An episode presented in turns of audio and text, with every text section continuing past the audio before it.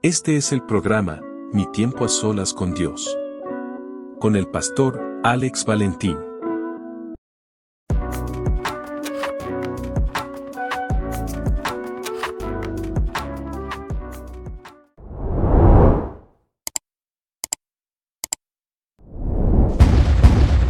La manifestación del sello. La manifestación del sello. Yo quiero que tú busques tu Biblia en esta mañana. Capítulo 13 de Apocalipsis. Amén. Lo tenemos, Apocalipsis capítulo 13. Vamos a estar corriendo este capítulo junto con varios más.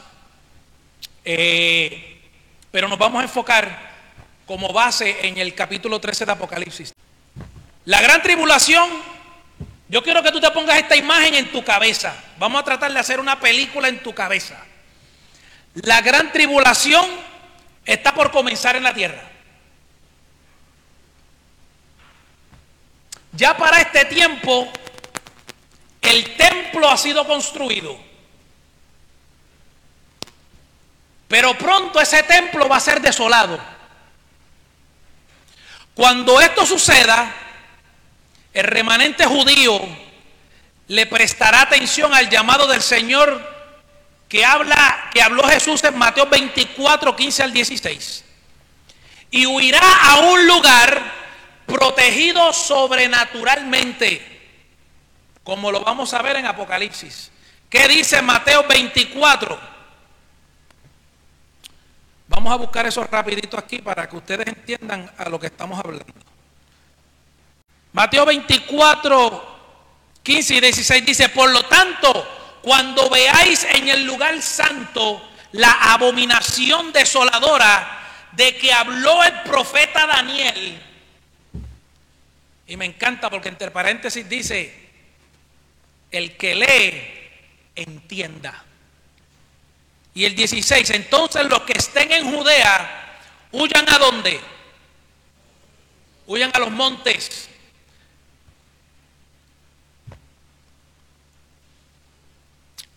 Cuando lo hagan, estoy siguiendo acá con la introducción.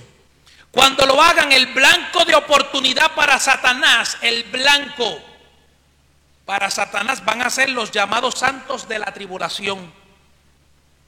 Quienes son los que han llegado a la fe en el Señor cuando después del arrebatamiento de la iglesia, sí hermano, va a haber gente que va a ser salva después que la iglesia se vaya. El primer punto en la agenda del anticristo, después que ha proclamado ser Dios y ha montado su falsa religión, será destruir este nuevo movimiento de Dios, puesto que todas estas personas recién convertidas se encuentran dispersas por otros lados. La mejor manera de hacer eso es excluirlos de la economía. Si tú crees que la cosa está color de hormiga brava ahora, procura no estar para este tiempo. Haciendo imposible que puedan ganar un salario, que no puedan comprar, que no puedan vender y que no puedan obtener las cosas esenciales para poder vivir. ¿Estamos lo correcto, pastor? Estamos, estamos a buena línea. Apocalipsis 13.1. Vamos a estar leyendo versos y vamos a tratar, con el favor del Señor, tratar de, de hablar por versos. Apocalipsis 13, verso 1. Y esto es Juan escribiendo. Dice, me paré sobre la arena del mar y vi subir del mar una bestia que tenía siete cabezas y diez cuernos, y en sus cuernos diez diademas, y sobre sus cabezas un nombre blasfemo. Y la bestia que vi era semejante a un leopardo, y sus pies como de oso, y su boca como boca de león. Y el dragón le dio su poder y su trono y grande autoridad. Vi una de sus cabezas como herida de muerte, pero su herida mortal fue sanada. Y se maravilló toda la tierra en pos de la bestia. Y adoraron al dragón que había dado autoridad a la bestia. Y adoraron, y adoraron a la bestia diciendo, ¿quién como la bestia y quién podrá luchar contra ella? ¿Qué me dice, pastor? Tenemos que entender las figuras que habla el libro de Apocalipsis. Esta primera bestia que habla el libro de Apocalipsis es un poder religioso que sale directamente desde el Vaticano. Este imitará a Juan el Bautista como precursor de la segunda bestia. Esa bestia tiene un poder que está creando una sola religión, donde todos los líderes de todas las iglesias mundiales se han reunido y han aceptado el construir tres aposentos, los cuales van a albergar la nueva religión. Entonces, cuando estamos hablando de, esta primera persona, que lo comparaste con, con Juan el Bautista, todavía no es el anticristo, pero así como Juan el Bautista que vino a preparar o abrir camino para aquel que venía detrás de él, su eso es lo que esta primera vez está haciendo. Está preparando el ambiente, preparando el camino para aquel que viene después de él. Eso es correcto. Porque tiene que tener un poder eh, eh, religioso para poder hacer esto, lo cual ya de esto en los gobiernos se está hablando. Es lo que conocemos hoy en día, y tú me corrías si estoy mal, pero es lo que estamos escuchando en el término americano, um, a world order, una orden mundial, donde todo el mundo se va a regir por el mismo orden político y por el mismo orden religioso. En el, en el campo religioso, y aquí se van a asombrar mucho, es el ecumenismo, donde todas las iglesias se están uniendo, y aquí podríamos trocar otra parte, se están uniendo sola a Roma. Y tengo que hablarlo claro porque la Biblia me es clara y habla sobre esta bestia y sobre lo que va a hacer. Inclusive, cuando estabas hablando de los diez cuernos, son diez enseñanzas que tiene la iglesia, creo que te van a banear el video, la iglesia católica, apostólica y romana. Si nos tumban el video no hay problema porque son diez enseñanzas las cuales ellos han tomado y la han enseñado a los niños, porque lo primordial es dañar la niñez en lo que ellos llaman el catecismo. Desde ahí, desde esa base, parten para ser unos adeptos ciegos a lo que es la religión católica. Sí, porque si nosotros atacamos a la niñez desde ahora para cuando llegue este momento, que aunque by the way, este tiempo está a la vuelta de la esquina, pero cuando llegue este momento ya nuestra niñez está con una mente totalmente eh, dañada y se puede hacer más fácil el camino para esto. Por eso que estamos viendo el ataque a la niñez.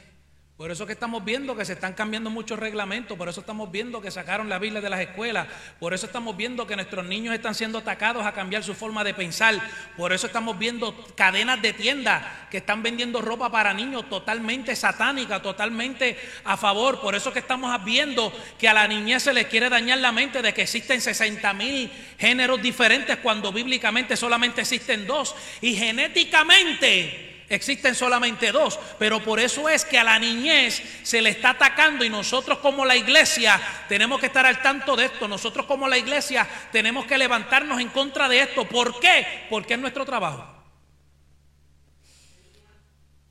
Mira, Alex, el- ese capítulo 13 habla de, de siete cabezas.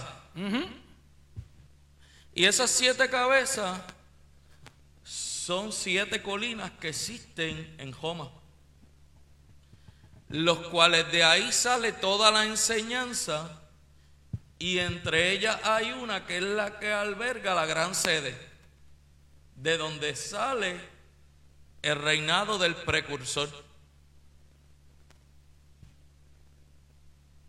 de las cabezas. Porque cada cosa que se está leyendo tiene un significado.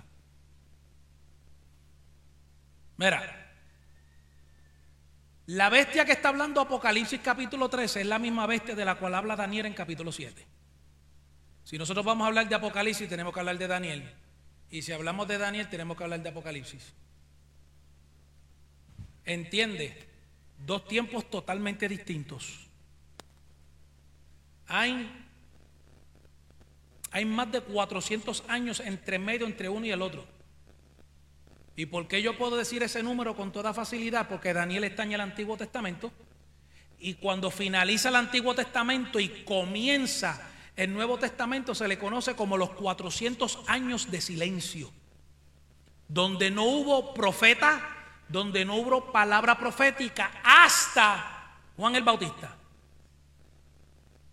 Entonces hay más de 400 años entre uno y el otro. So, tenemos que llevarlos de la mano. La bestia de la cual está hablando Juan, que él está viendo, es la misma bestia que ya Daniel había visto. Entonces Daniel dice que una de las bestias, que como dice Juan, que había uno que, era león, eh, Daniel la comparó con Babilonia, pero entendemos que Babilonia ahora es Roma. Sí. Así que si te hablamos de Roma, entiende que era cuando Daniel, pero ¿por qué Daniel mencionaba Babilonia y no Roma? Porque Roma no existía para ese tiempo. So Daniel pronuncia lo que existía en el momento, Babilonia.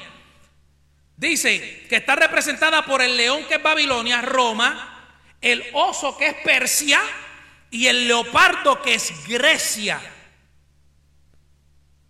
Y si tú ves, este, la, la Babilonia era, la Babilonia del Antiguo Testamento era hermoso con sus jardines colgantes, Oye. donde los reinos iban a mirar el esplendor.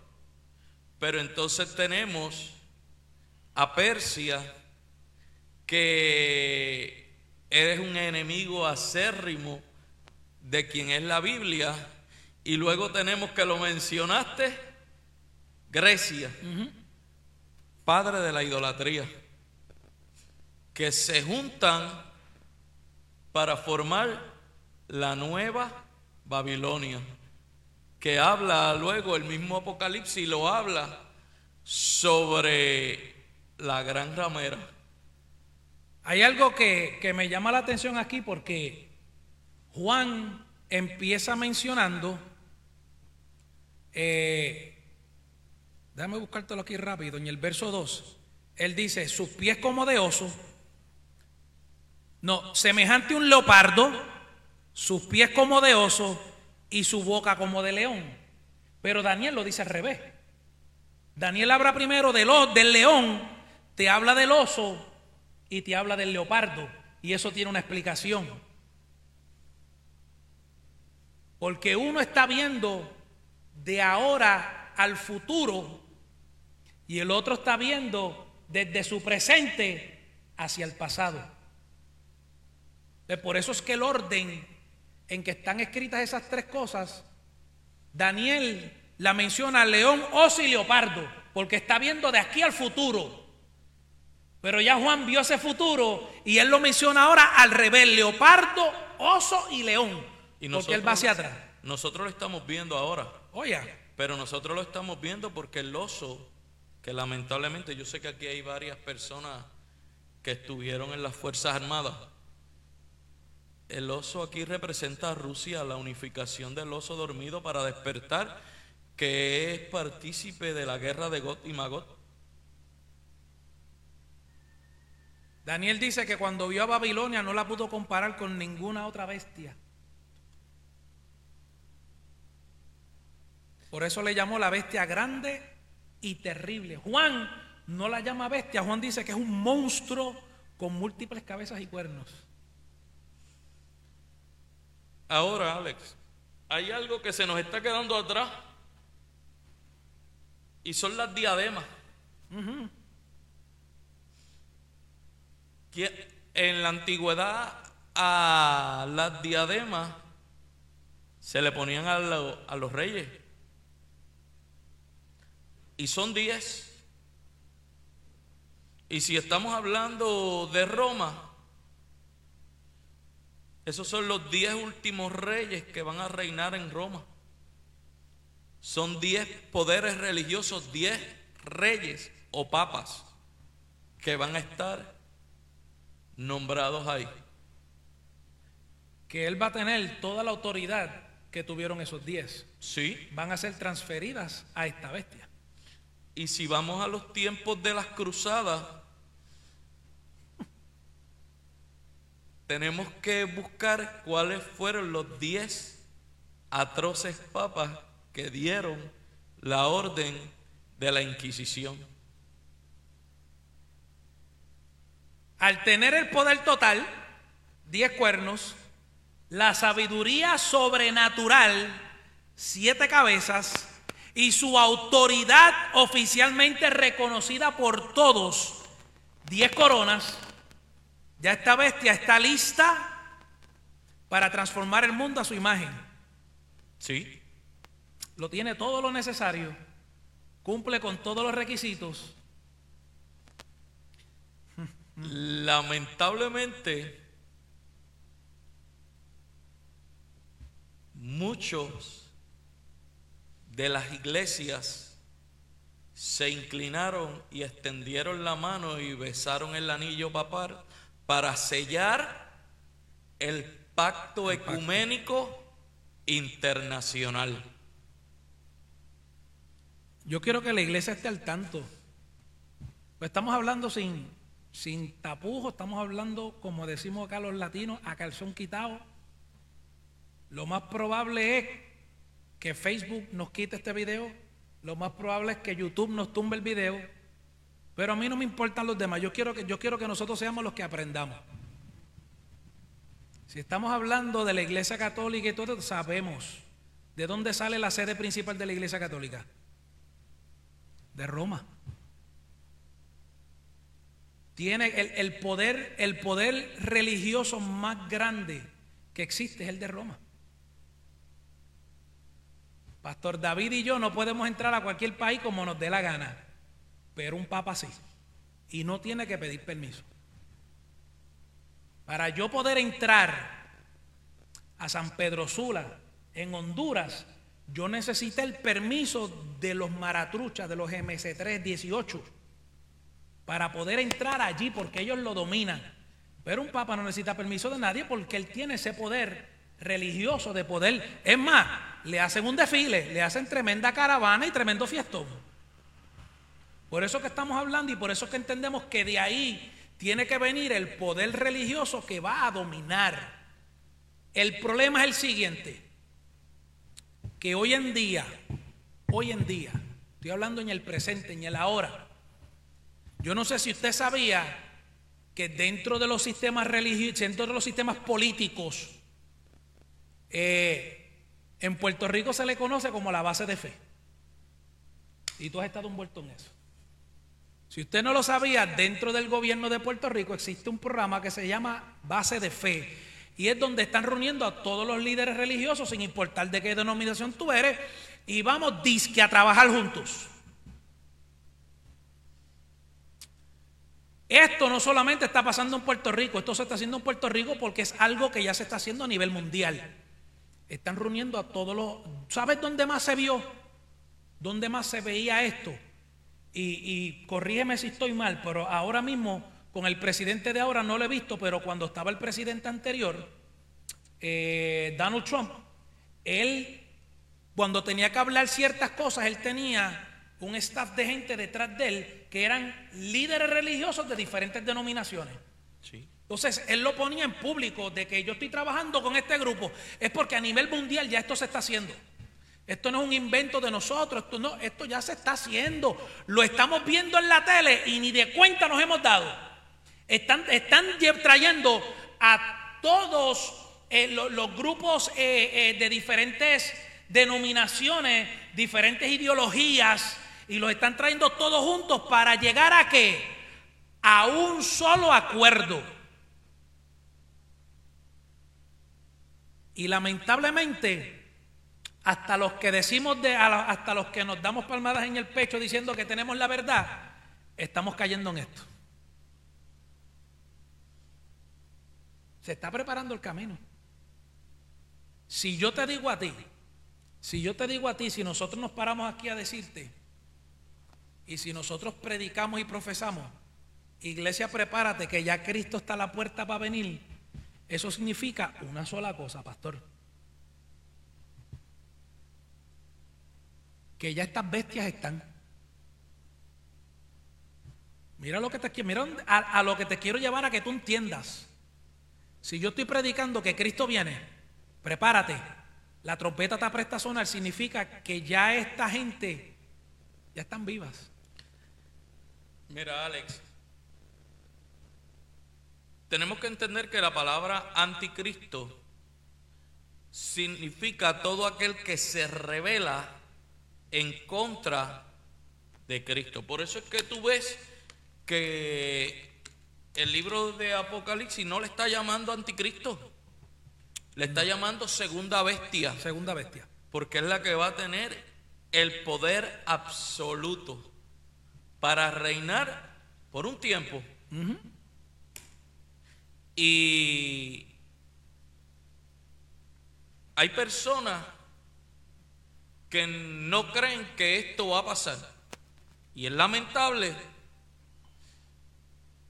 que ya esto está sucediendo y la iglesia sigue dormida en los laureles. Se recuestan, se entretienen en las redes sociales, prefieren ver las redes sociales antes de congregarse. Me perdonan. Amén. Tratan de buscar en las redes sociales soluciones teológicas cuando la mejor solución teológica a la pregunta que usted tiene de la Biblia la consigue en los que nos quemamos las pestañas para hacer un estudio y que el mejor predicador debe ser su pastor. Pero es que es más fácil entrar a las redes sociales y escuchar a Juan de los Palotes decir cuatro disparates que venir a la iglesia y sentarme a escucharte a ti y escucharme a mí. Es más fácil. No, no seguimos. Seguimos. Cuando habla que la bestia sale del mar, esto tiene un significado. Significa que este líder o esta bestia que está saliendo del mar eh, es un líder que va a tener, porque dice que era que león, oso y leopardo. Entonces, cuando habla de estos tres, en los tiempos de Daniel, ¿de quién estaba hablando? Lo tengo por aquí, estoy buscándolo. Me lo borraron. Está hablando de Alejandro el Magno, Está hablando de Nerón. Y se me olvidó cuál era el tercero, dímelo. Es que hubieron varios. hubieron varios, pero estoy hablando desde el punto de vista de. Tenemos a Napoleón. Napoleón. Tenemos a Hitler. Estoy buscándolo. Que son personas que se rebelaron delante de Dios. Perdóname, mira, dice que que desde el punto de vista de Daniel está viendo Alejandro el Magno la fuerza, el carisma. Este líder que se va a levantar va a tener el carisma de Alejandro el Magno. Va a tener la fuerza de, de cuestión de imperio de Ciro. Y va a tener la crueldad de Nabucodonosor. Mire, que se nos olvidó decir, el libro de Apocalipsis no está en orden. No. No hay una cronología. Tampoco todo lo que va a ocurrir o está ocurriendo está en el libro de Apocalipsis completo. La Biblia, lo digo, no se hizo para leerla, se hizo para escudriñarla, por eso es que está escrito, escudriñar las escrituras. Y verdaderamente, y me perdonan, pero la iglesia no está escudriñando la palabra. Hoy nosotros estamos escudriñando la palabra. Porque escudriñar se llama un estudio exhaustivo y profundo de una situación, en este caso la Biblia. Si nosotros, Alex, digo, yo acostumbro a estudiar con diferentes versiones de la Biblia y diferentes libros. La mejor manera de estudiar. Porque no todo, no todo lo podemos encontrar en un solo libro. Lo otro que nosotros hacemos para entender la Biblia es los periódicos, las noticias. ¿Qué está ocurriendo hoy? Hay guerra, rumores de guerra, como dice Mateo 24. Hambre, pestilencia. Padre contra, contra hijo, hijos contra padre. Pero todavía no es el fin. Terremoto. Yo me he quedado mirando la naturaleza porque la naturaleza cuenta la gloria de Dios, pero también anuncia lo que ha de venir. Oye. ¿Cuántos tornados han ocurrido ya en Puerto Rico? ¿Quiere que me vaya más, más profundo en eso? En la ciudad de Chicago nunca había habido un tornado y la semana pasada, la anterior, ocurrió un tornado, que los tornados no ocurren dentro de las ciudades, ocurre más en los campos porque son planos. Y en la ciudad de Chicago hubo un tornado. La tierra está clamando el retorno para lo que fue creada. Amén. Pero antes de eso, tiene que suceder lo que estamos discutiendo. Seguimos, vamos al verso 5.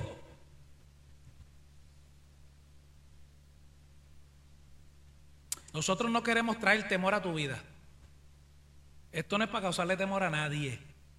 Lo estoy diciendo porque recientemente en las redes sociales, en el día de ayer, eh, en el programa que el pastor y David estamos trabajando juntos, Mi tiempo a solas con Dios, me escribió una persona desde Colombia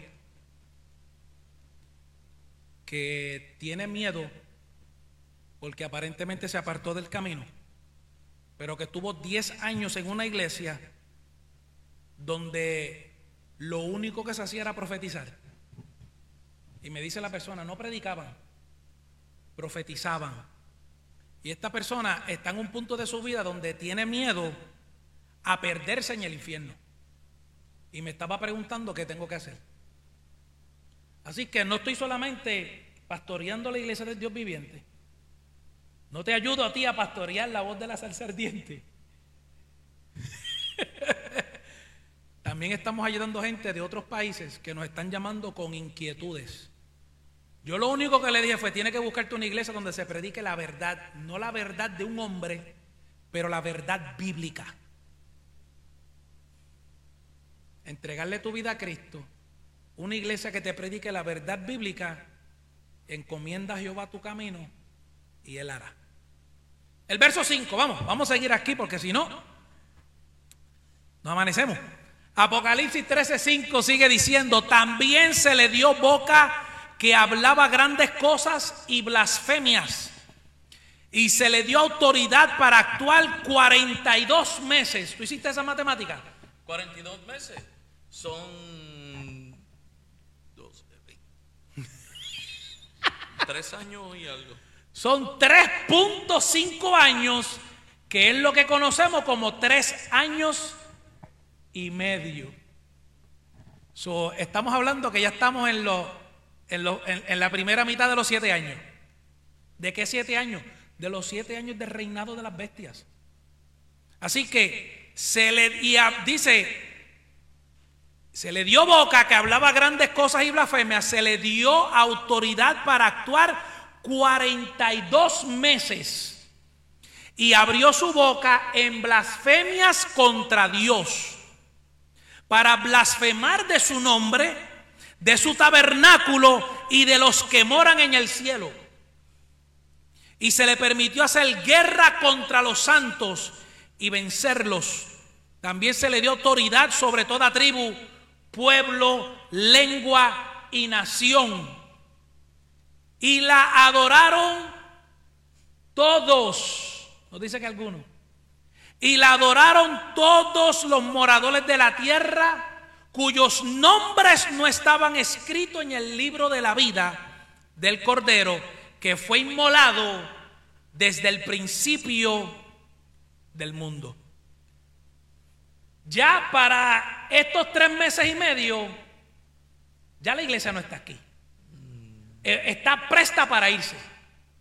Tiene que haber unas cuantas cosas más. Sí, van a ocurrir unas cuantas cosas, pero al término de estos tres años y medio es cuando ya, la, ya, ya el Padre, porque ¿quién sabe cuándo, cuándo Cristo viene? Solo Dios. Solo el Padre. Solo el Padre. Jesús mismo no sabe cuándo, cuándo es el día. ¿Le preguntaron eso a Jesús? A Jesús se lo preguntaron y él, y él fue claro y dijo, solamente mi Padre que está en los cielos. A nosotros no nos corresponde saber. ¿Qué, nosotros, ¿Qué nos corresponde a nosotros? Estar preparados para que cuando llegue ese momento... Fíjate, esa palabra me gusta mucho, preparado, porque es un lema que nosotros conocemos. Preparado para toda contingencia. ¿Ah, René? Somos Royal Ranger hasta la muerte.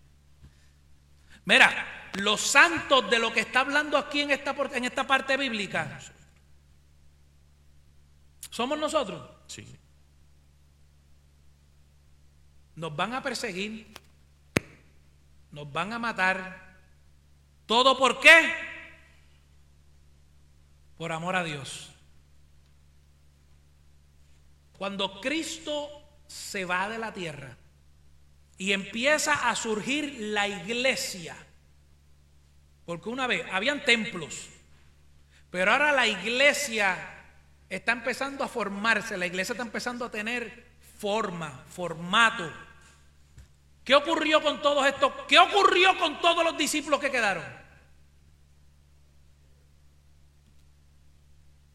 ¿Todos fueron muertos?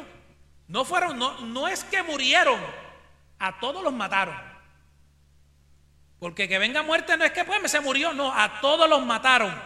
¿Dónde estaba Juan cuando estaba escribiendo esto, pastor? Preso. Tirado solo en una isla conocida como Patmos, allí está Juan. Entonces, hay un dato curioso, porque cuando Daniel termina de escribir lo que Dios le está mostrando, Dios le dijo algo a Daniel. Sella el libro. Sella el libro que significa ciérralo. Pero cuando Dios empieza a hablarle a Juan y empieza a mostrarle a Juan, ¿qué le dijo? Abre el libro. Abre el libro. ¿Qué quería decir? Daniel escribió hasta donde Dios le permitió ver. Pero ahora Juan, cientos de años después, va a terminar de escribir lo que Daniel había comenzado a escribir. Si tú ves cuando Daniel empezó a escribir la profecía, dice, y estuve desmayado porque no entendía lo que ocurría. Pero fíjate Alex, la gente siempre se nos ha dicho que nosotros no vamos a ver esto, pero Mateo, Jesús hablando en su profecía, en Mateo 24, 24 dice, porque surgirán falsos ungidos, falsos profetas y realizarán grandes señales para engañar, de ser posible, aún a los escogidos. Y ahí no está hablando del pueblo de Israel. Ahí está hablando de la iglesia. ¿Y eso lo estamos viendo ahora? Bueno. Iglesia, se han levantado falsos maestros, falsos profetas en nuestros tiempos. Están trayendo falsas enseñanzas. Muchos de ustedes siguen a un individuo que bota fuego, que dijo el otro día que el que no, el que no ofrende ni diezme es porque está endemoniado. Y por el término de que bota fuego, ustedes tienen que saber, pues yo no voy a decir nombres aquí. Allá él, allá él con su Dios. Pero estaba en un culto y dijo que iban a ofrendar a diezmal y que el que no ofrendara era porque estaba endemoniado. Entonces, si hay una persona que no trabaja, que no tiene con qué ofrendar, pues ya la mandamos al infierno. Falsos maestros. Mira, Alex, ese versículo 5, la bestia, que es el representante de Roma, hace un mes atrás hizo o habló una gran blasfemia, donde en televisión internacional dijo que en su bolsillo él llevaba solo dos cosas, un rosario y sacó un vía crucis. Y dijo que en ese vía crucis estaba la peor vergüenza de Dios. Lo puede buscar. Estaba la peor vergüenza de Dios porque ahí estaba la derrota de Dios. Pero eso lo estamos viendo. Eso no estamos viendo, no estamos hablando de un tiempo venidero. Y que me perdonen mis amigos católicos, no le estamos tirando. Los amamos. Estamos descubriendo una religión que está impulsando y que está escrito en la Biblia que tiene y está destinado a hacer esto. Pero ahí en la Biblia, y me perdona, tengo que decirlo, en el capítulo 18, en el versículo 4 del libro de Apocalipsis, entonces escuché otra voz del cielo que le dice a las personas que están ahí, sal de ella, pueblo mío, para que no participe de sus pecados, no sea que reciba las plagas que va a recibir la gran ramera en su destrucción. Está escrito. De hecho, la Biblia es el periódico más viejo que existe y se ha adelantado a todos los tiempos. ¿Cómo esta bestia consigue su poder religioso? Las artimañas del enemigo. Esta persona, le llaman bestia, pero es una persona. Esta persona, según la información que, encontré y te la envié, esta persona luego de haber consolidado su poder sobre la tierra y congraciándose con los judíos, ¿cómo se consagró? ¿Cómo se puso de acuerdo? ¿Cómo se ganó a los judíos? Fácil. Construyéndoles el templo. ¿Qué es lo que quieren los judíos? Un templo. Que se reconstruya el templo. Y esta persona, al tener el poder religioso, se los gana construyéndole el templo. Lo que pasa es que escrito está, y todavía los judíos no lo entienden porque como no han visto a Cristo como el Mesías, ellos no saben que cuando se les construya el templo, dice que para que ellos puedan ir y adorar a su Dios, esta persona, esta bestia, le está construyendo el templo para que cuando ellos entren a adorar, ¿te acuerdas que comencé diciendo, ya para este tiempo el templo está construido y pronto va a ser desolado? Porque van a sacarlos a todos del templo porque ahí se va a sentar la bestia. De hecho, se vuelve a repetir la historia. En el año 300, Antíoco de Epífanes sacó los judíos del templo. Los sacó y puso sacerdotes griegos, idólatras, en vez de sacerdotes hebreos.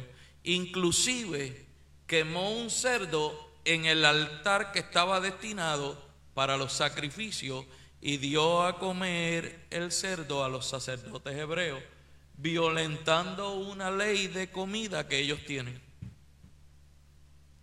Eso se le conoce luego como la guerra de los tres años o la guerra de los macabeos. Aquí, cuando estas cosas empiezan a suceder en la tierra, Jesús les dijo algo que hicieran, Jesús mismo les dijo algo que hicieran. En Mateo 24. Mira a ver, David, ¿qué dice Mateo 24, 15 al 16? Apúntalo como, como uno de tus apuntes. Jesús les estaba diciendo, esto es lo que tienen que hacer cuando esto empieza a ocurrir. Mateo 24, 15 al 16. Por tanto, cuando vean la señal de la abominación destructora de la cual habló el profeta Daniel colocada en el lugar santo, el que lea entienda, entonces los que están en Judea huyan al monte. Ya Jesús le dijo lo que tenían que hacer. ¿Se acuerda que te dije que iban a estar en un lugar protegido sobrenaturalmente? No pueden estar en la ciudad. De hecho, monte. de hecho, también viendo, Israel tiene uno de los mejores ejércitos. Y mirando como estrategia militar, los lugares altos es la mejor defensa porque tú puedes disparar de arriba hacia abajo, oh, pero es difícil disparar de abajo, hacia arriba. ¿Por qué? ¿Por qué yo menciono este punto? ¿Por qué es tan importante? ¿Por qué Jesús lo mencionó? Porque lo que nos está dejando saber es que ahí va a ser el comienzo de la gran tribulación. Inclusive tiene que haber una proclama. Sí. Que ya está preparada. Ya los líderes religiosos tengo que decirlo, de todos los concilios firmaron el acuerdo romano. Recientemente. Todos. Pero los gobiernos de la tierra le tienen que entregar a Roma el poder al papado de poder hablar y tomar decisiones sobre el mundo. Y ahí entran también unas oficinas grandes de los gobiernos. ¿Qué dice el verso 21 de ahí mismo? 24,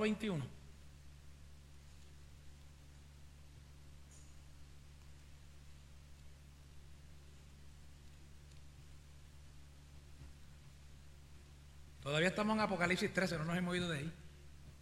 Y si no fueran hechos pocos aquellos días ninguna carne sobreviviría, pero a causa de los escogidos, esos días serán hechos pocos. Cristo estaba hablando de los tiempos finales. Y van dos mil años, casi dos mil años desde que Cristo dijo eso. El verso 9, ¿qué dice? Apocalipsis 13, 9. El 9 y el 10. Estamos haciendo un estudio. Eh, ¿Cuál fue la palabra que tú usaste? no, no, no, no. Que tenemos que estudiar la palabra o tenemos que predicarla. Utilizaste un término de predicación. Se me olvidó. Que se está explicando lo que es o lo que estamos cogiendo. Escudriñando. Escudriñando eh, este capítulo parte por pedazos para poder entenderlo mejor. Mira, Apocalipsis 13:9, seguimos. Si alguno tiene oído, que se los tape. Entienda. Que dice, oiga, otra versión dice, entienda. El 10, y si alguno lleva en cautividad, va en cautividad. Si alguno mata a espada, debe ser, a espada debe ser muerto. Aquí está la paciencia y la fe de quienes? de los santos. Que te lo podemos cambiar. Aquí está la paciencia y la fe de la iglesia. Se nos dice que la gran tribulación tiene que ser acortada por los santos. Porque tú te imaginas que durara más tiempo. Mira iglesia, si es ahora, si es ahora, y pensamos que es difícil servirle a Dios, ¿cómo será en este tiempo? Si ahora que en Puerto Rico todavía tenemos libre religión, tenemos libertad de expresión,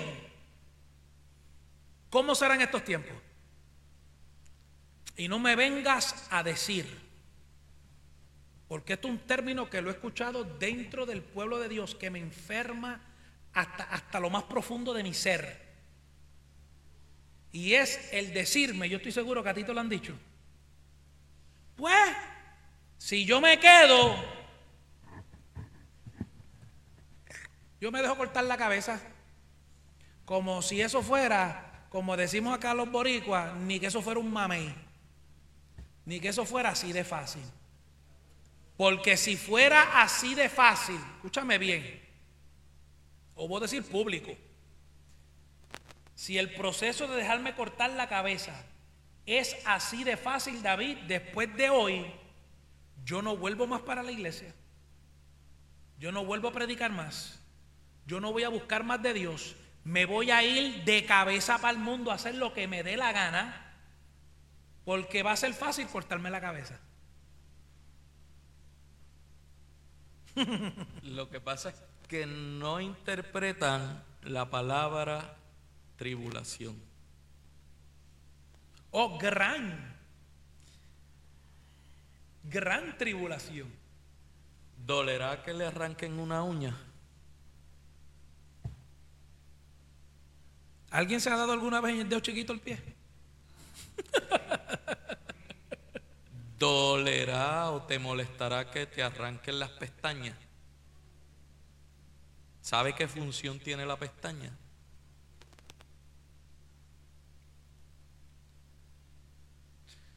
Camine su mente a cualquier atrocidad que puedan utilizar para convencer a que niegues a Dios. Y si la acepta, te tengo una noticia porque la palabra, no recuerdo el, el capítulo y el versículo, pero lo puede buscar en confianza, donde dice, el que trate salvar su vida, la perderá. Y al que la perdiere, Alex, hay algo en Apocalipsis 6, 10 y 11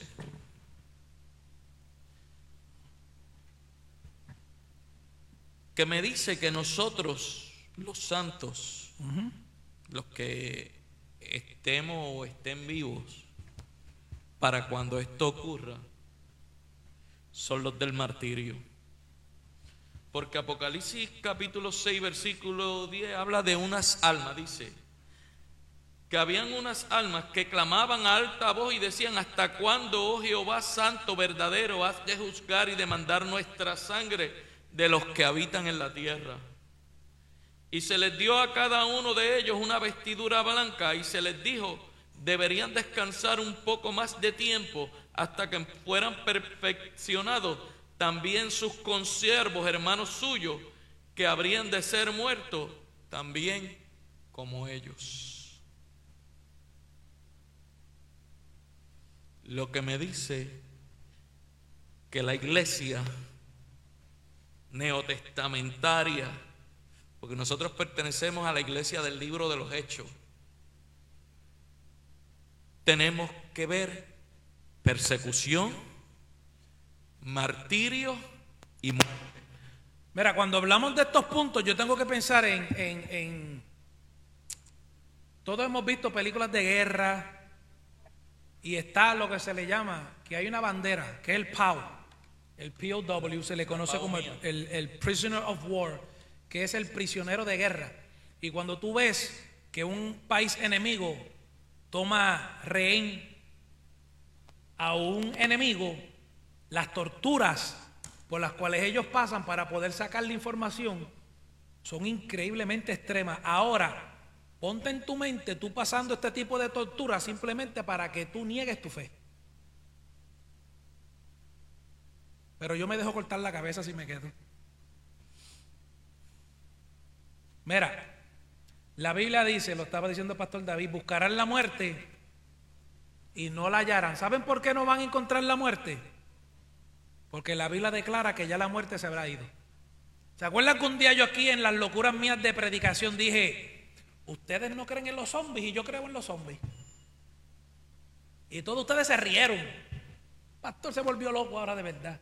Yo le dije, pero es que cuando la Biblia dice que se lanzarán desde los edificios más altos y se lanzarán buscando la muerte y no la hallarán porque la muerte se habrá ido. Imagínate lanzar, lanzarte de un piso 50, caer al vacío, dar en la, en la acera, dar en el piso y levantarte y seguir caminando. Eso no es un zombie, eso no es un muerto caminante. Ahora muchos están haciendo, oh, wow. Te vas a romper cuanto beso hay, pero vas a seguir con el dolor físico del cuerpo, porque no dice que el dolor se va a ir, dice que, que la muerte se irá. Pero ahora, si, si ahora te duelen los huesos, Y la iglesia tiene que estar atenta. Porque esta primera bestia va a comenzar a hablar de un sello. De un sello y lo va a tratar de pasar como bueno. Pero hay trampa en ello. Por eso dice que aún a los escogidos engañará. Y si la gente supiera lo que significa ese número, estaría más atenta. no hemos llegado al número. Hablamos de la primera bestia, hay otra bestia. Vamos, el verso 11 de Apocalipsis 13. Volver hasta el 17. Después vi otra bestia que subía de la tierra y tenía dos cuernos semejantes a los de un cordero. Pero hablaba como dragón. Ahí, ahí viene el término que muchas veces se habla, son lobos vestidos de oveja. ¿Has escuchado eso? Que muchos se hablan dentro de las iglesias.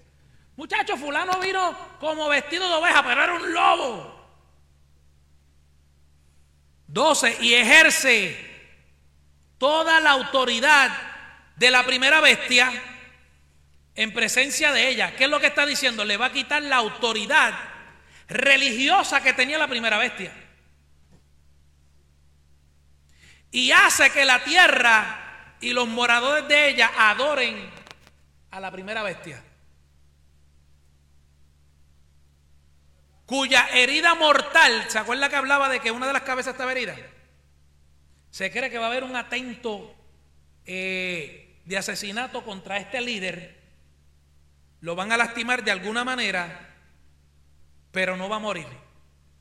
Por eso que aquí ahora te vuelve a hablar de, de- de esa herida, el verso 12, donde dice, y los moradores de ella adorarán, adoren a la primera bestia, cuya herida mortal fue sanada. Eso ya se recuperó de ese atentado. También hace grandes señales, de tal manera que aún hace descender fuego del cielo a la tierra de unos poderes sobrenaturales. Pero es porque se le dieron. De hecho, ese poder que tiene la primera bestia,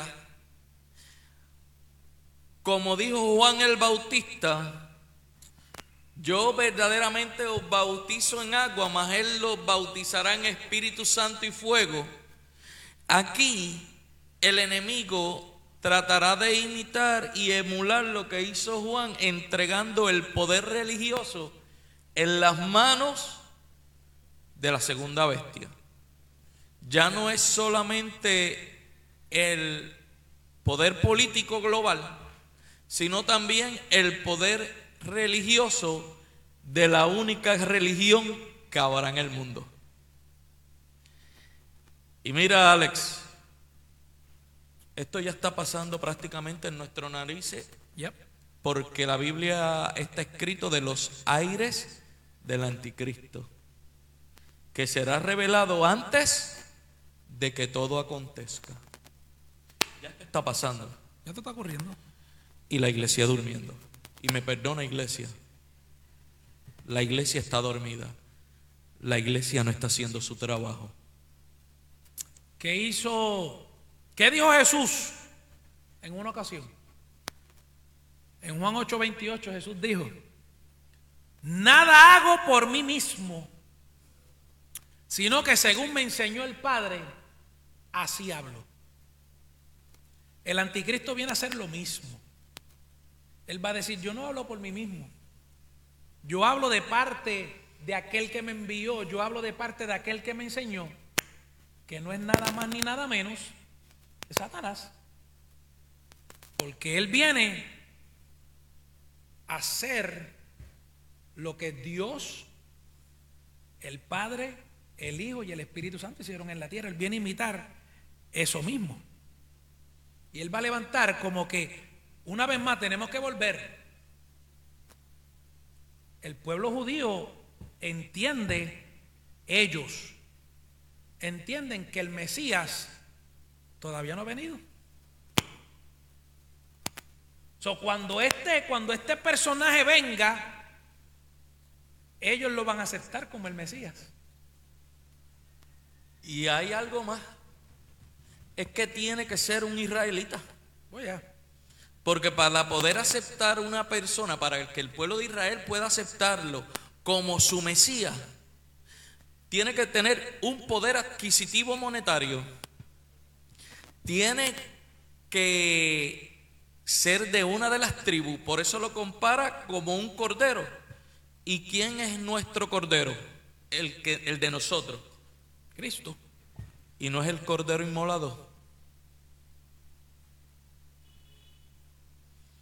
Pero el, el hablar como dragón no viene del cielo. No viene del infierno. Sí, porque él no está haciendo nada que fue enseñado por Dios. Él viene a hacer lo que ha sido enseñado por Satanás. De hecho, él se va a presentar como un libertador, como un rey, como alguien que va a libertar, porque mire esto, para que esto ocurra, Israel va a ser sitiada, va a ser rodeada por todas las naciones para ser destruida. Inclusive el ejército chino que tiene que pasar por Éufrates cuando se seque, que ya se está secando, tiene que rodearla. Y él se va a presentar como un libertador y como un negociador.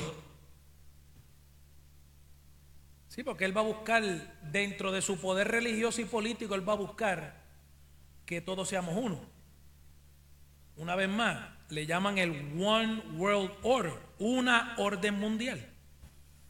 Ustedes están escuchando ese concepto, por eso que lo sigo mencionando, ustedes lo han escuchado, que lo están trabajando. Eso está escrito en la historia de la moneda americana. Claro. Da la cuestión también, Alex, que este se va a proclamar Mesías. Y nosotros tenemos que estar atentos porque Daniel capítulo 11, 35 al 40 describe algo y él va a tratar de imitar a Jesús en muchas de las cosas, entre ellos en la no descendencia. Y busquemos Isaí, Daniel, Daniel 11, 35 al 40.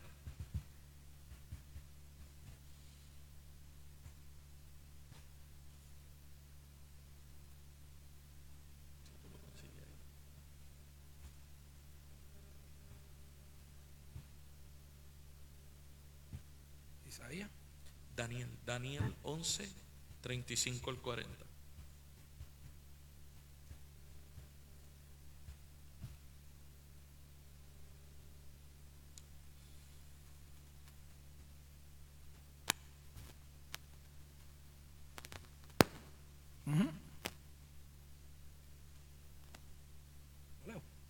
¿Sí? Daniel 11, 35 al 40. También algunos de los sabios caerán para ser depurados y limpiados y emblanquecidos hasta el tiempo determinado, porque aún para esto hay plazo. Y el rey hará su voluntad y se ensorberbecerá y se engrandecerá sobre todo Dios. Y contra el Dios de los dioses hablará maravillas y prosperará hasta que sea consumada la ira, porque lo determinado se cumplirá. Del Dios de sus padres no hará caso, ni del amor de las mujeres, ni respetará Dios alguno. Verso 37. Del Dios de sus padres no hará caso, ni del amor de las mujeres. Interesante. Ni respetará a Dios alguno porque sobre todo se engrandecerá, mas honrará en su lugar al Dios de la fortaleza, Dios que sus padres no conocieron. Lo honrará con oro y plata, con piedras preciosas y con cosas de gran precio, con un Dios ajeno.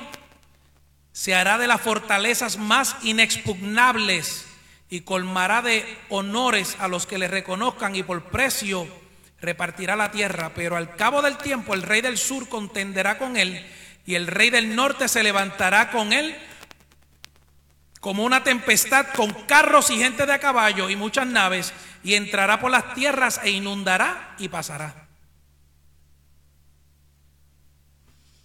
Él quiere imitar a Jesús. Jesús no se le conoce descendencia. El anticristo no tiene amor por las mujeres por lo cual no tiene descendencia. Jesús respetó a Dios como Padre, como Dios. El anticristo no tendrá, siendo judío, respeto por el Dios de sus padres. Hará guerra contra aquellos que se unieron con él, porque ahora aquellos que se unieron recibirán la consecuencia de haberle obedecido. ¿Estamos ya prestos a estos tiempos? Me dijiste que tiene que ser judío. Sí. De Israel, porque judío significa de Judea. Sí, sí. Entonces, en el 2021, ¿qué ocurrió allá? ¿Qué ocurrió en Israel? Se levantó un hombre llamado Yisquiahu ben David, judío ortodoxo de Israel, y dijo lo siguiente, el nuevo Mesías de Israel ha llegado y el pueblo lo celebró. Eso van apenas dos años. No solamente te estamos hablando lo que dice la Biblia, yo, yo, lo, a mí me encanta el poder tener internet en el iPad, en una tableta, porque yo rápido puedo irme a, buscar la información, a buscar el nombre, porque me acordaba, pero no me acordaba del nombre. Pero esto ocurrió apenas hace dos años. Yo no te estoy diciendo que ese es el anticristo, pero qué sé yo. Hoy ya el pueblo lo aceptó, hicieron fiesta.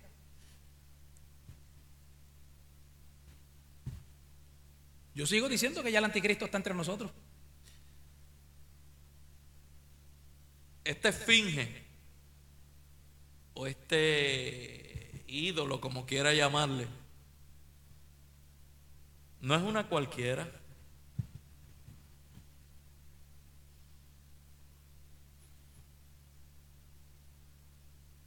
Es la tecnología. y hablará porque dará la orden de comunicarse. ¿Qué sucede? Que Juan no entendía la tecnología. No la había. Él habla de la ciencia.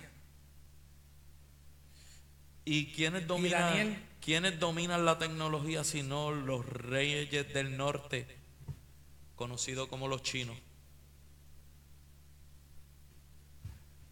¿De dónde tú crees que viene el chip que tiene tu celular?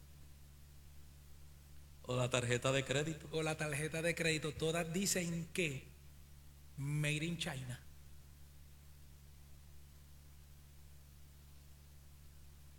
¿Por qué tú crees que Estados Unidos no se ha ido en guerra con China ahora mismo? Porque no le conviene. Porque si China le cierra las puertas de venderle lo más importante de los celulares, Estados Unidos, ¿de qué le vale hacer un, hacer un aparato si no tiene lo más importante que lo controla China? ¿Se, sa- se- se sabían ellos esas? Vamos a romper los celulares y las tabletas ahora porque esto es del diablo. Bueno, te estamos hablando de una realidad. De los 3.6 ya hay dos. Ya hemos hablado de dos. De los 3.6. Ya hay dos, bueno, ya hay dos. Actualmente hay dos. Falta el último 6 de saber quién es. Porque el simbolismo del 666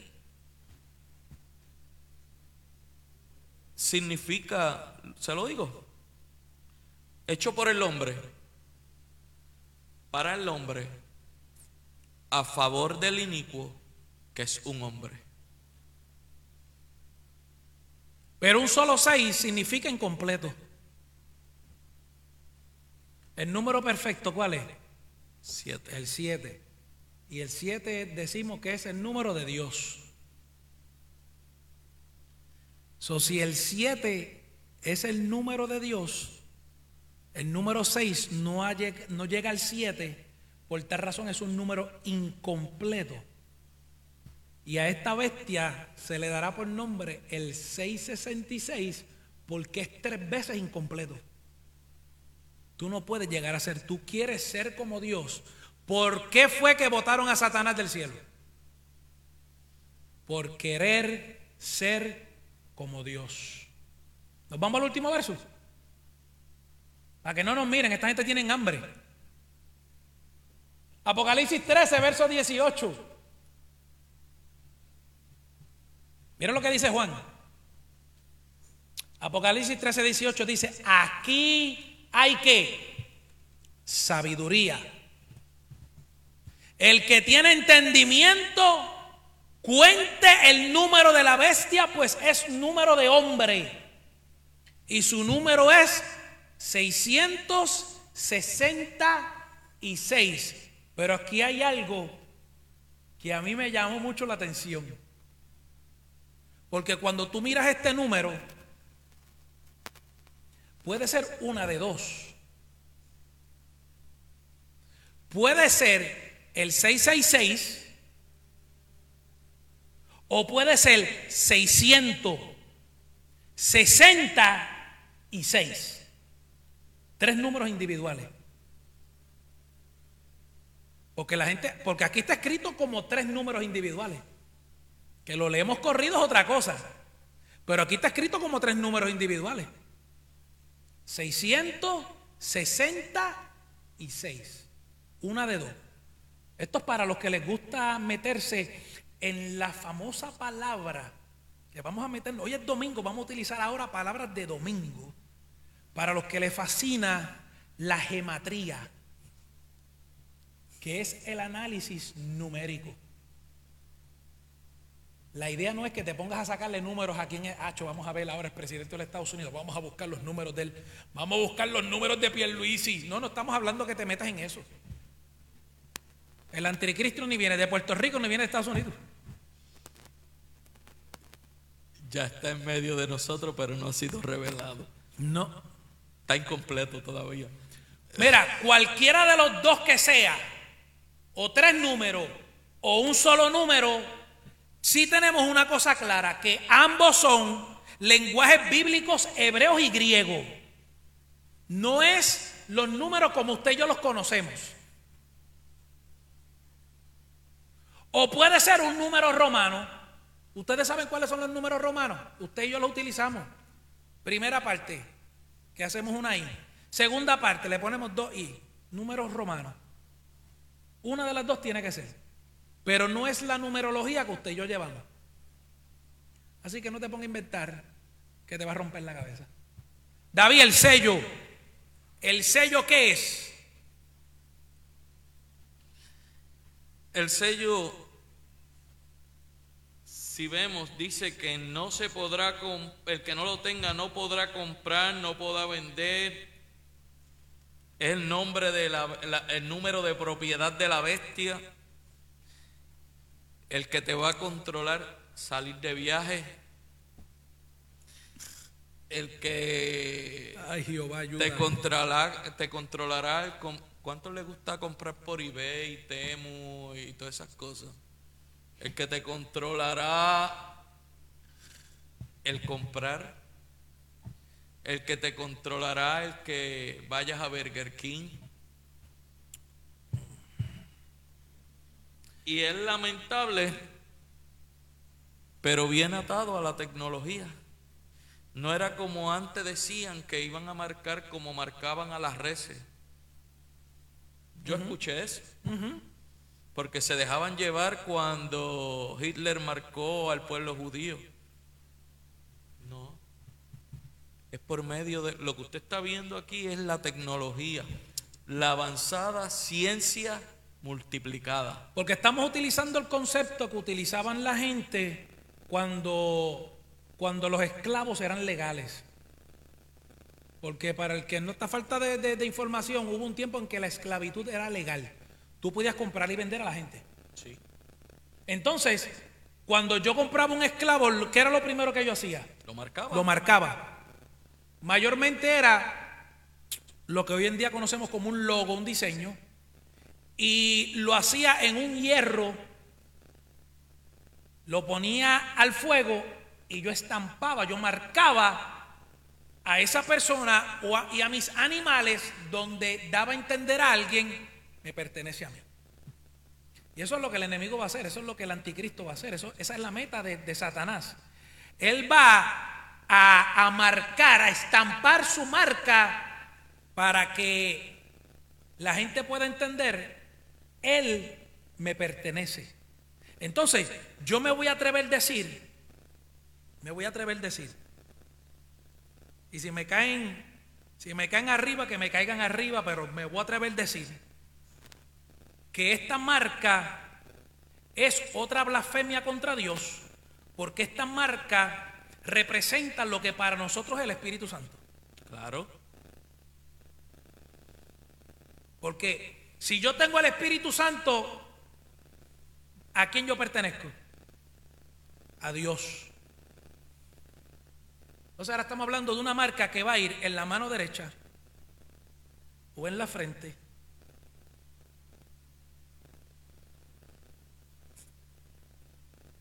¿Cuántos tienen tarjetas de crédito? Me voy a ir, vamos a bajarme de esa nube. ¿Cuántos tienen ATH nuevas del banco con el logo de Visa? Mastercard, cualquiera, casi todo el mundo la tiene. Porque esa es la tarjeta que te dan ahora.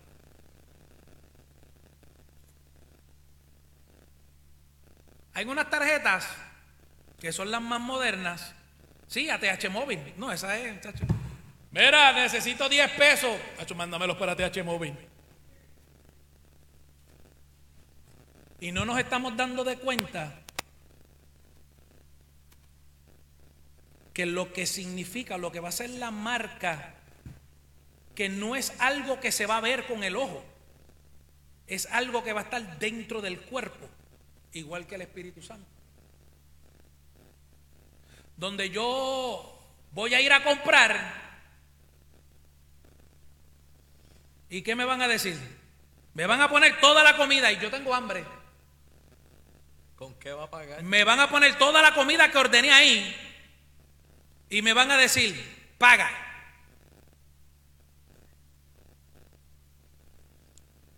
No, pero es que en la izquierda no está porque en la izquierda no se puede poner. By the way. No, no, no, no, no, no. No, siempre han dicho que los zurdos no entran al cielo, pero eso es otra historia. By the way, este chip llevan años poniéndolo en seres humanos. Y cada vez que lo ponen en una mano izquierda explota. Y se revienta. solamente funciona en la... Daniel 12:4 dice, pero tú Daniel, esto fue lo que te hablé hace rato, pero tú Daniel, cierra las palabras y sella el libro hasta el tiempo del fin. Y termina diciendo, muchos correrán de aquí para allá y la ciencia se aumentará. Y la ciencia no es simplemente conocimiento y entendimiento. Cuando hablamos de ciencia, hablamos de todo en general y la y la lo electrónico, la tecnología es parte de la ciencia. Y lo que está creciendo y lo que está aumentando descontroladamente es la ciencia. Las monedas virtuales. Lo último, lo último es los muñequitos. Yo te puedo hablar de esto porque mi hermano y yo estamos envueltos en estas cosas ahora. La famosa inteligencia artificial. Donde yo escribo algo y el sistema reconoce lo que yo estoy escribiendo y le pone voz. En estos días salió la inteligencia artificial más avanzada. ¿Te digo lo que hace? Reconoce sentimientos en tu tono de voz. Ella reconoce si tú estás triste, si estás alegre, si te duele algo. Y ahora habla con sentimientos. ¿O cómo ustedes creen que el anticristo, uno de los atributos que el anticristo no tiene es omnipresencia? Dios la tiene. El anticristo no la tiene. El anticristo no puede estar en todo lugar a la misma vez. ¿Qué tú crees que el anticristo va a utilizar para comunicarse con un puertorriqueño? Vamos a llamarlo por WhatsApp. Para vernos por cámara. Vamos, iglesia. Por TikTok. Por TikTok. Vamos a enviarle un videito por TikTok. Vamos a hacer un Facebook Live.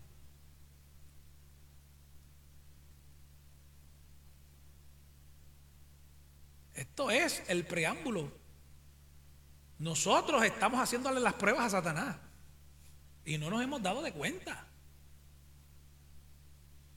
Pastor, ¿usted está en contra de todo esto? No, yo tengo Facebook. Recientemente me, metieron en TikTok, me metieron en, en qué, madre mía, en Instagram, en YouTube, en Google, en Amazon, en Spotify. Y yo no sé ni qué otra cosa más, porque tendría que preguntarle al muchachito que vive en casa, a mi hermano menor, que él es el que conoce de todo eso. Yo no sé dónde mal me tiene metido.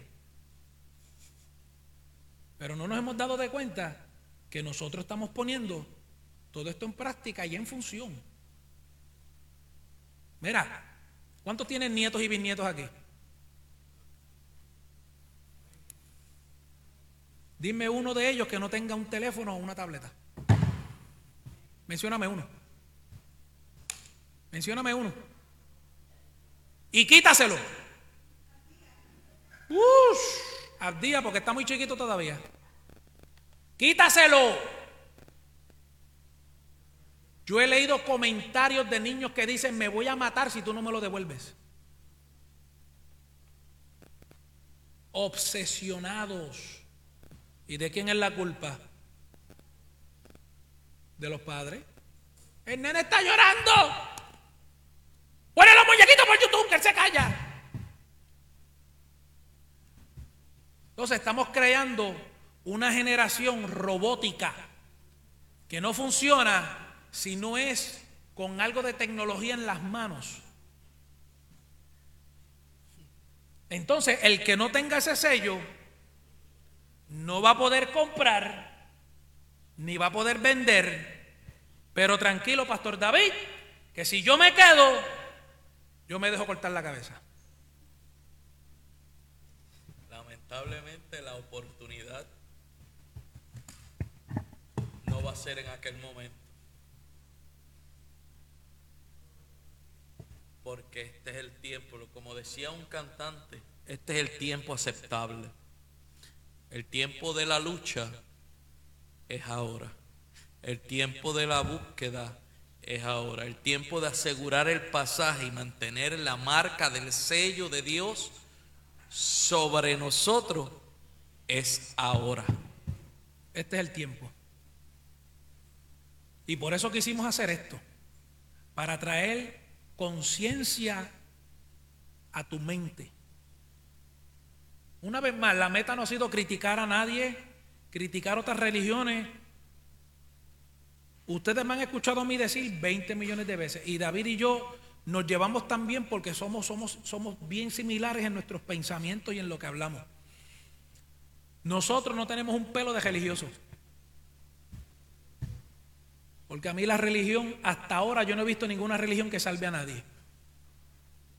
Nosotros no somos religiosos, nosotros somos relacionales. Y mantenemos una relación con Dios, que es lo más importante. ¿Tú quieres ser salvo?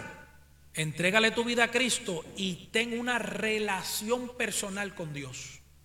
Es la única manera, iglesia.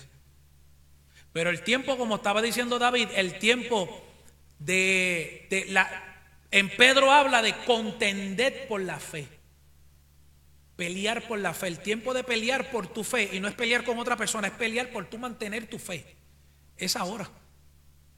Porque cuando este tiempo llegue, si la Biblia dice, y tratarán de engañar hasta los, hasta los salvos, es porque muchos van a patinar y, por un, y vamos a vender la primogenitura, vamos a vender la salvación por un plato de arroz y habichuela.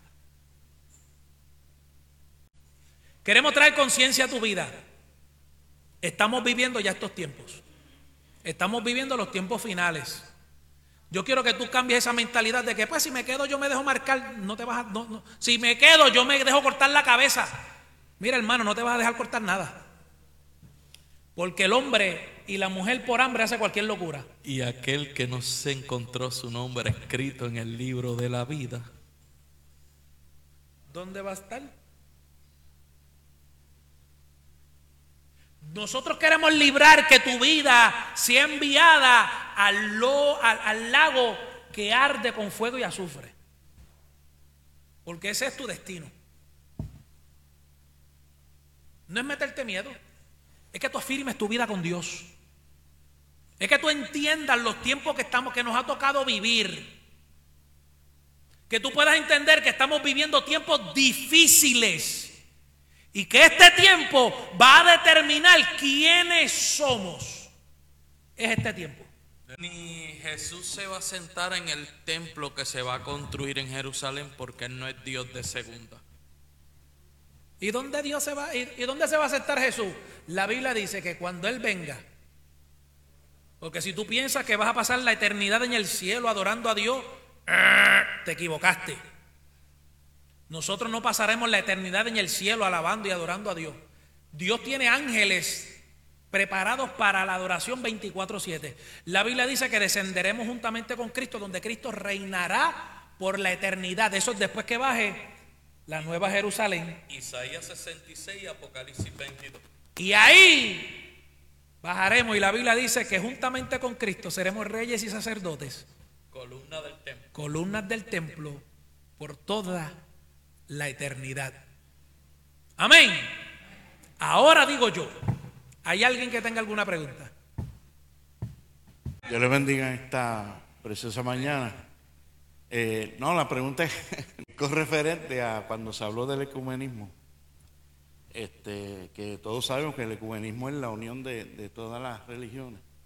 Eh, hay mucha gente que piensa, la pregunta es con respecto a comentarios que he escuchado, que mucha gente piensa que por qué no, este, no es bueno que las religiones estén todas unidas, porque así este, las religiones no, no fluyen divididas.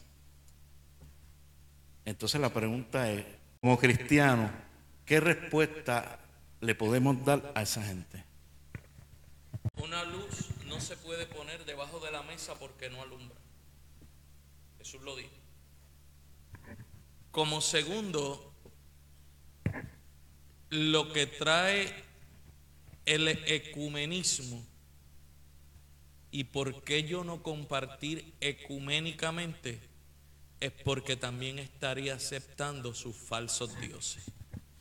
Y Dios no me llamó a compartir la ideología de adorar otros dioses cuando el único y verdadero Dios es Jehová Dios de los ejércitos. Si el ecumenismo es la unión de todas las ideas, o yo te lo voy a llevar a otra cosa, es la unión de todas las religiones. Sí, sí, todo. Sectas y creencias. Si el ecumenismo es la, la, unión, la unidad de todas las religiones, yo tengo que aceptar, yo me uno al ecumenismo, yo tengo que aceptar todas las creencias, yo esté de acuerdo o no esté de acuerdo con ellas, porque es la única manera de crear un solo orden mundial. Volvemos a eso otra vez.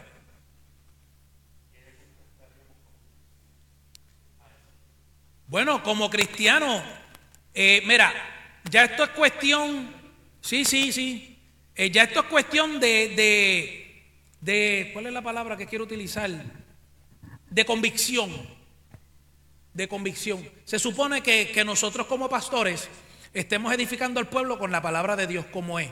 Entonces, si nosotros creamos unas convicciones bíblicas dentro de la gente, la gente se supone que ya estén, eh, no todo, porque desgraciadamente, ahora digo yo como tú dices, lo puedo decir, desgraciadamente no todo el mundo viene al estudio bíblico. Que yo voy a seguir reiterando que es más importante que venir el domingo. Entonces no venimos al estudio bíblico, no aprendemos, porque yo prefiero escuchar una predicación que altere mis emociones y no cambiar y no permitir que la palabra transforme mi vida.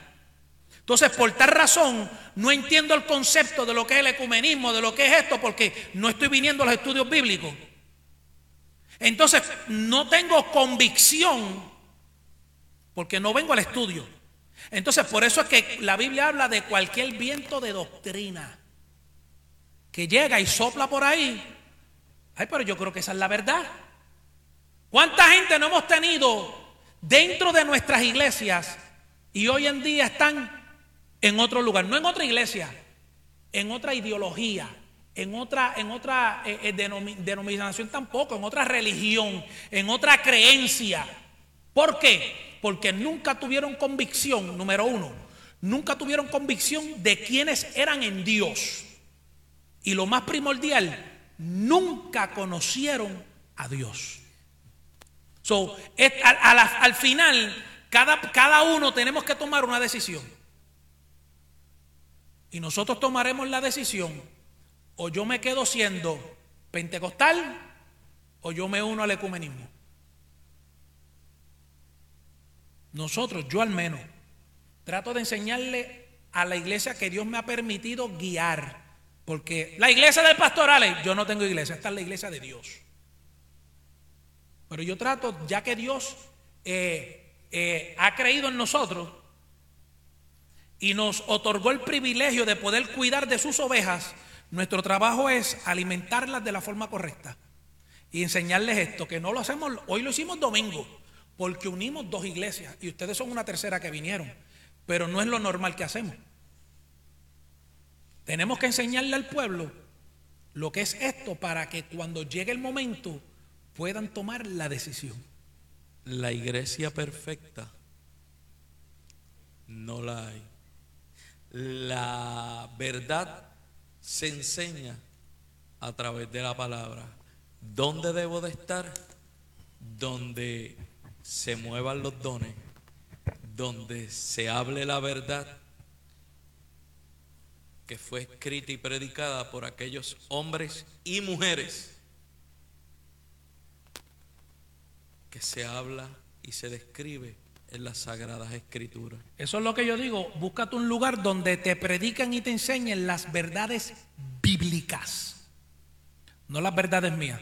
Nosotros entendemos que no somos una religión, pero el mundo nos ve como una religión. El mundo.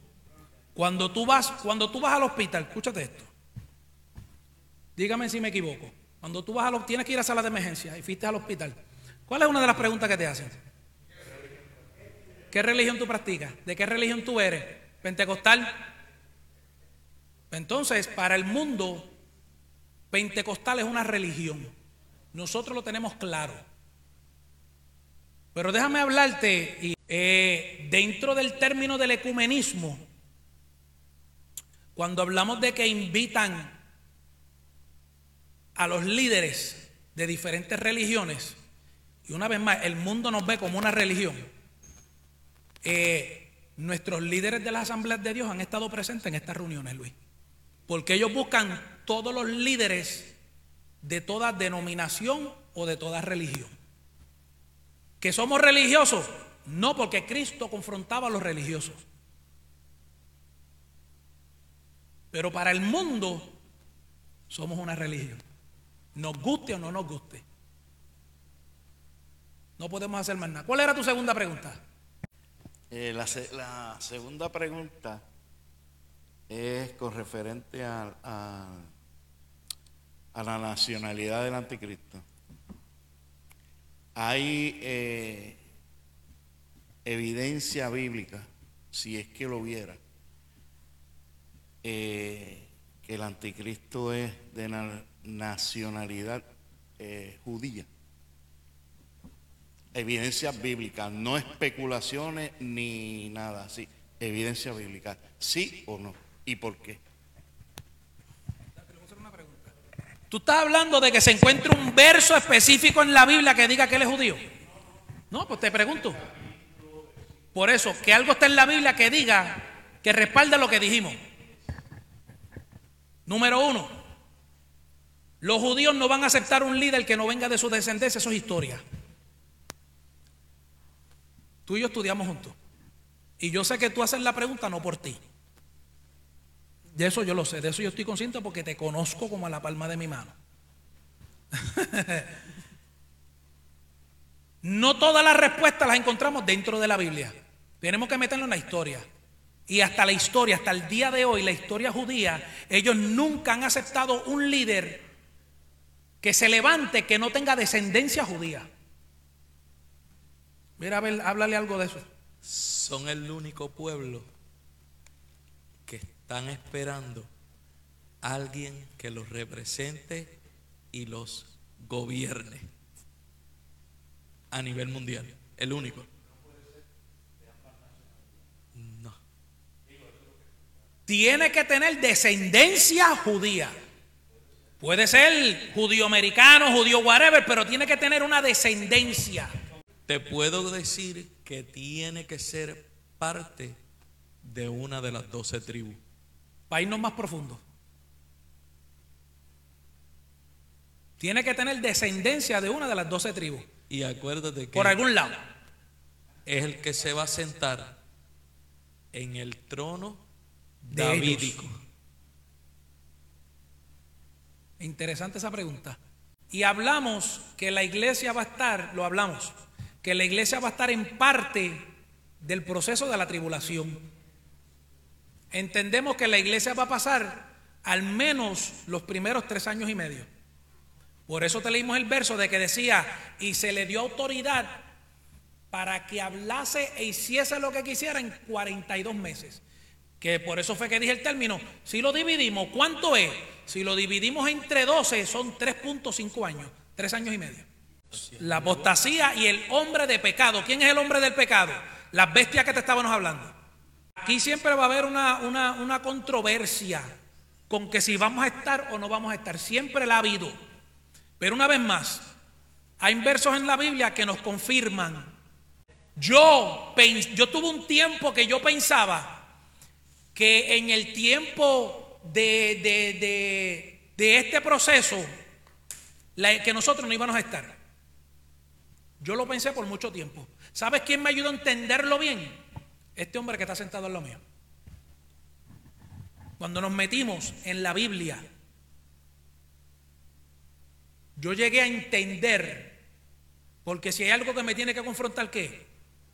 La palabra de Dios. Entonces llegué a entender, wow, este hombre me bajó con lo que la Biblia enseña de que nosotros vamos a ser parte del proceso. Ahora, ahora, escucha bien esto.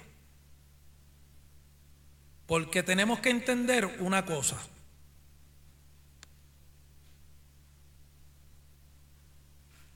¿Sabe por qué nosotros vamos a estar solamente en una parte y no en el reinado total y absoluto del anticristo?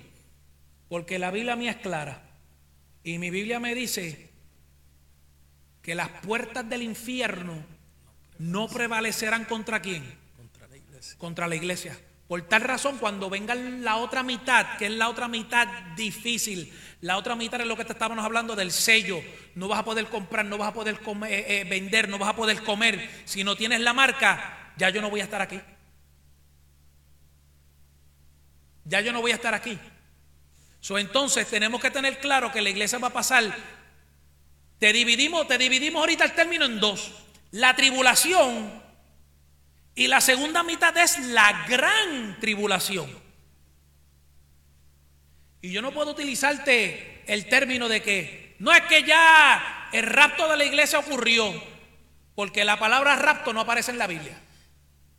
Tenemos que entender, Alex, porque el hermano está haciendo una observación sobre pastores. Y es que lo, muchos de los pastores utilizan las escuelas de interpretación profética y a veces no saben en cuál acomodarse. Y son cuatro escuelas que llevan a un mismo fin, pero acomodan distintos versículos. Que solamente a través del Espíritu Santo es que puedes conocer la verdad. ¿Tú vas a seguir? entendemos que entendemos y una vez más, yo, no, yo no dije que David me convenció, dije que David me probó por las escrituras. Y si hay alguien que me lleva a convencimiento, no es el ser humano, es el Espíritu Santo. Y hubo convicción en mi vida de que, fíjate, yo creo que por lo que tú me estás hablando, tenemos, ahí tenemos la razón ahora de decir que la iglesia va a pasar por el principio de dolores. ¿Viste el término bíblico ahora? Y la iglesia pasará por el principio de dolores, porque en los primeros tres, tres y medio la cosa todavía está buena. Dice que va a haber dinero, va a haber comida, va a haber, va a haber todo en abundancia. Aquí no hay problema, el problema es cuando se voltee la moneda. Cuando vengan las exigencias. Lo que va a suceder es que las iglesias van a ser cerradas y nosotros seremos perseguidos y seremos llevados hasta la muerte. Nosotros no, ya, no, ya no vivimos parte de eso. Entró el COVID. ¿Qué fue lo primero que nos dijeron que había que cerrar? Las iglesias. Y el que abriera la iglesia, la policía se le metía. Y nos volvimos locos. Multiplica eso por mil. Por, por, no exagerar, multiplícalo por mil, por no decirte multiplícalo por un millón. A ver si lo vas a aguantar. Espero que haya sido de edificación, tanto para los que estamos aquí, como para los que están a través de las redes sociales. Eh, una vez más, no, no nos sentamos aquí para traer discordia con nadie. Simplemente quisimos sentarnos aquí para dar nuestros puntos de vista que hemos orado. Y llevamos como dos meses hablando de esto y hemos orado para que sea totalmente guiado por el Espíritu Santo, que sea totalmente bíblico y que esta palabra, esta enseñanza pueda traer convicción a tu vida. Que una vez más el tiempo es ahora no es mañana. Oramos. Inclina tu cabeza. Señor, te damos gracias por la oportunidad que tú nos has brindado de poder estar en tu casa. Gracias, Señor, por cada persona que llegó a este lugar, cada persona que se conectó en las redes sociales y aquellas que se van a conectar en otro día para escuchar esto. Padre Santo, te pedimos que Espíritu Santo, tú transcienda el espacio, el tiempo y los lugares y que tu Espíritu Santo puedas entrar en la mente y en el corazón de cada persona que nos ha escuchado en el día de hoy y que nos va a escuchar a través de los tiempos, a través de esta grabación en las redes sociales. Te pedimos, Espíritu Santo, que seas tú el que les traigas a convencimiento de los tiempos que se avecinan, de los tiempos que llevamos años diciendo que están a la vuelta de la esquina. Que tu Espíritu Santo puedas convencernos que el tiempo de luchar es ahora, que el tiempo de buscar de ti es ahora que todavía el tiempo está bueno para hacerlo, que todavía estamos en el año agradable, como dice tu palabra. Señor, nosotros vamos a salir de este lugar, no de tu presencia. Padre, te pedimos que bendigas nuestras vidas de manera especial, ya que vamos a salir de aquí hacia lo que tengamos que hacer en el día de hoy. Bendice esta semana cada persona que trabaje, cada persona que estudie. Bendice su semana en el nombre de Jesús. Padre, y que en todo tiempo podamos darte solamente a ti toda la gloria y toda la honra, porque solo tú la, mereces y solo a ti te pertenece. Amén. Mi tiempo a solas con Dios es auspiciado por Iglesia del Dios Viviente, con el pastor Alex Valentín. 787-245-4393. Iglesia La Voz de la Zarza Ardiente, con el pastor David Soto. 787-669-1794. Imprenta Guanacaste DNA. 787-325-8682.